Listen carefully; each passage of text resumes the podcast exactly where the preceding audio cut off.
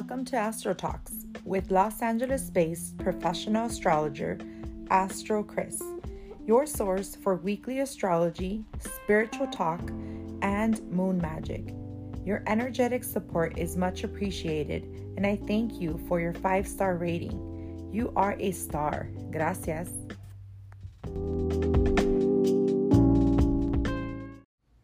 In this week's astrology, we have a lot of things going on. Unlike last week, we just had that big shakeup of Uranus and Venus. This week starts off with a full moon in Sagittarius on Tuesday. We also have Mercury going into Gemini, and we have Venus conjuncting the North Node. Let's start with the full moon in Sagittarius. So this full moon takes place at 4:52 a.m. PST. This is the first full moon in Sagittarius without an eclipse. See, last year and 2020, we had eclipses in Sagittarius and Gemini axis. So this time around, this is the first full moon without eclipses. Thus, the adventurous side of Sagittarius is felt much easily. It's no longer shaking our belief systems, but encouraging us to change our belief systems willingly. Now, we might be feeling that we deserve more in our life as the alignment of this full moon is bringing a lot of desire. We have Jupiter in Aries, and that is action energy and it also is conjunct Mars in Aries. Mars will be forming a exact conjunction to Chiron. So there is some healing through that Mars archetype in our chart in the area of Aries, wherever that house falls for you. But in general, the healing is something that we're able to heal quickly as Mars likes to cut things out quickly and move on. This is fast, speedy energy. He's not too fond of wallowing. He wants to heal quickly. Now, the information you're going to get through the conjunction of Mars and Chiron might be somewhat shocking and somewhat painful because this is going to be sudden, but it's something that's been there and it's ready to let go of. We also have um, a lot of curiosity in regard to the direction that we want to take our life. This is opening up new horizons for us where we really want to influence the path that we're taking by taking purposeful steps. Whenever we have a full moon, that means the sun, which is our life purpose and the vitality that fuels life in general, is opposing our emotions. So the opposition of the sun and the moon call for harmonization of the polarity. This is the beautiful balance that we need to incorporate first the archetype of Gemini, because that's where the sun is at, and then the archetype of Sagittarius, and evolve by harmonizing in that area of life. Now, a lot of astrologers mention that full moons are a time of releasing. I don't necessarily agree with that. I believe that full moons bring something to our attention. And at the third quarter moon, that's when we start releasing. But the full moon is when we reap the rewards. This is like that fruit tree that you saw blossom into flowers, and then you saw the fruits growing steadily. Well, the full moon has ripe fruit, but it still needs ripening. And after the full moon, that's when you start reaping this abundance and rewards. So, in the area of Sagittarius, where the full moon is going to be taking place, reflect on the rewards that you've received in that house. What changes have you made uh, in that area of life? What progress or change of belief systems have you noticed that took place? This is where we show grace and gratitude. and really align with the universe has our back and we attract what we seed. Thus, we attract the abundance that exists in our life. Now, Saturn is a big player in this full moon, as Saturn is at 25 degrees in Aquarius. He is retro and he's about to form an applying trine to the sun. Saturn rules the knees and the ankles. So while we're taking direction and steps towards a new belief system, we're also being asked to take this slowly. Now, Jupiter is the natural ruler of Sagittarius, and Jupiter rules the thighs and and the gluteus region.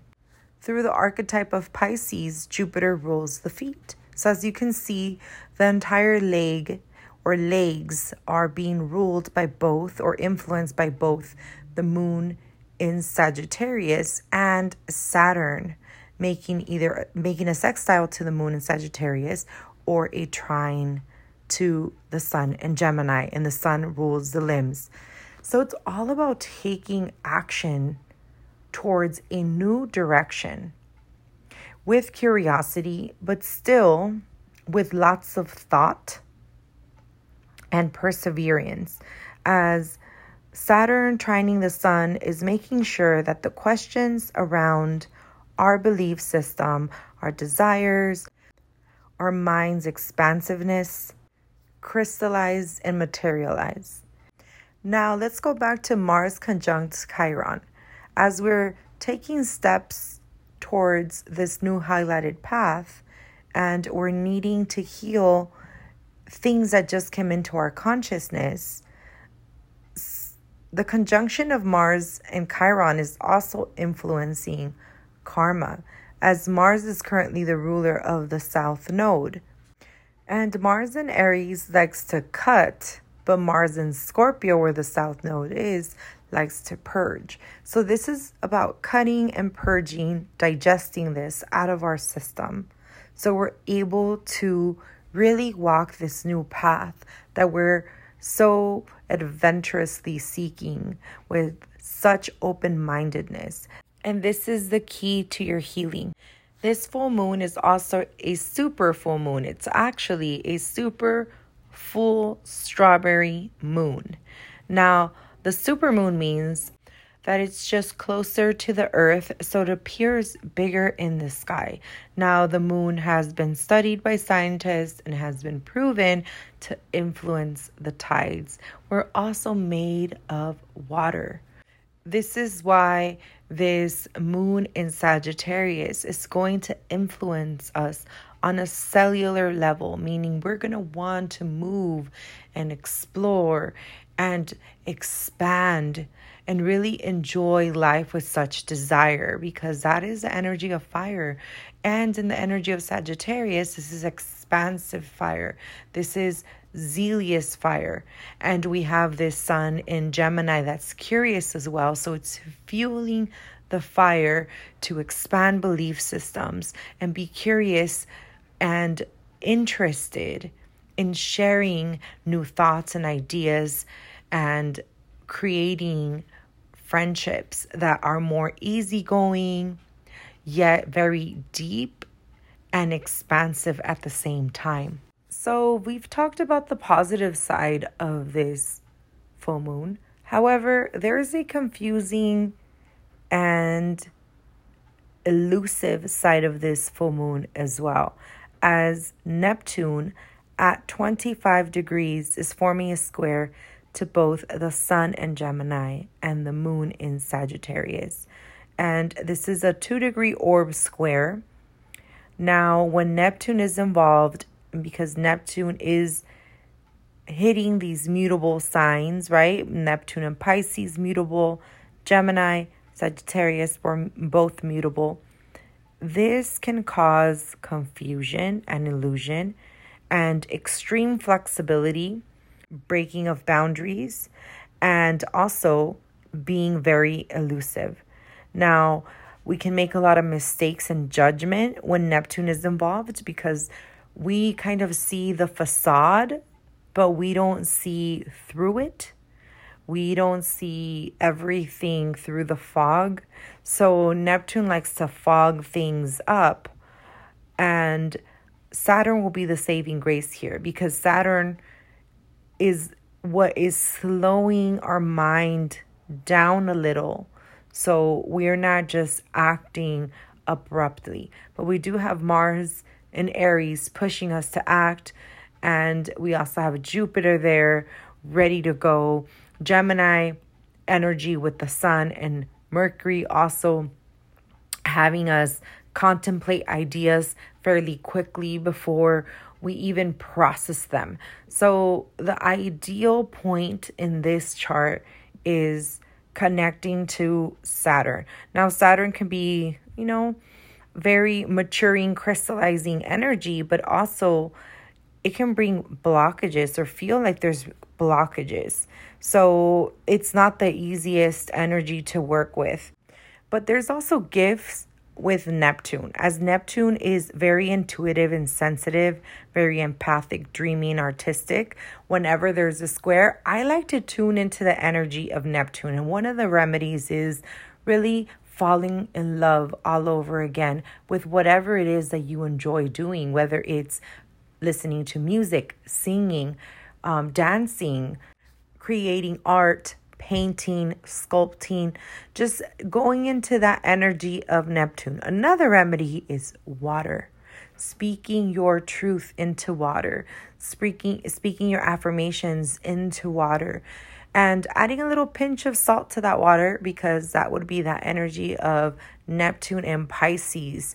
When we feed heavy or conflicting energy, what it likes, it shows up as a remedy in our life as we're already highlighting and honoring the archetype within our life by attuning to it so it can be felt less chaotic. Another remedy will be going to the beach. This is a week of being flexible, but also fixed with your boundaries because Saturn isn't a fixed sign.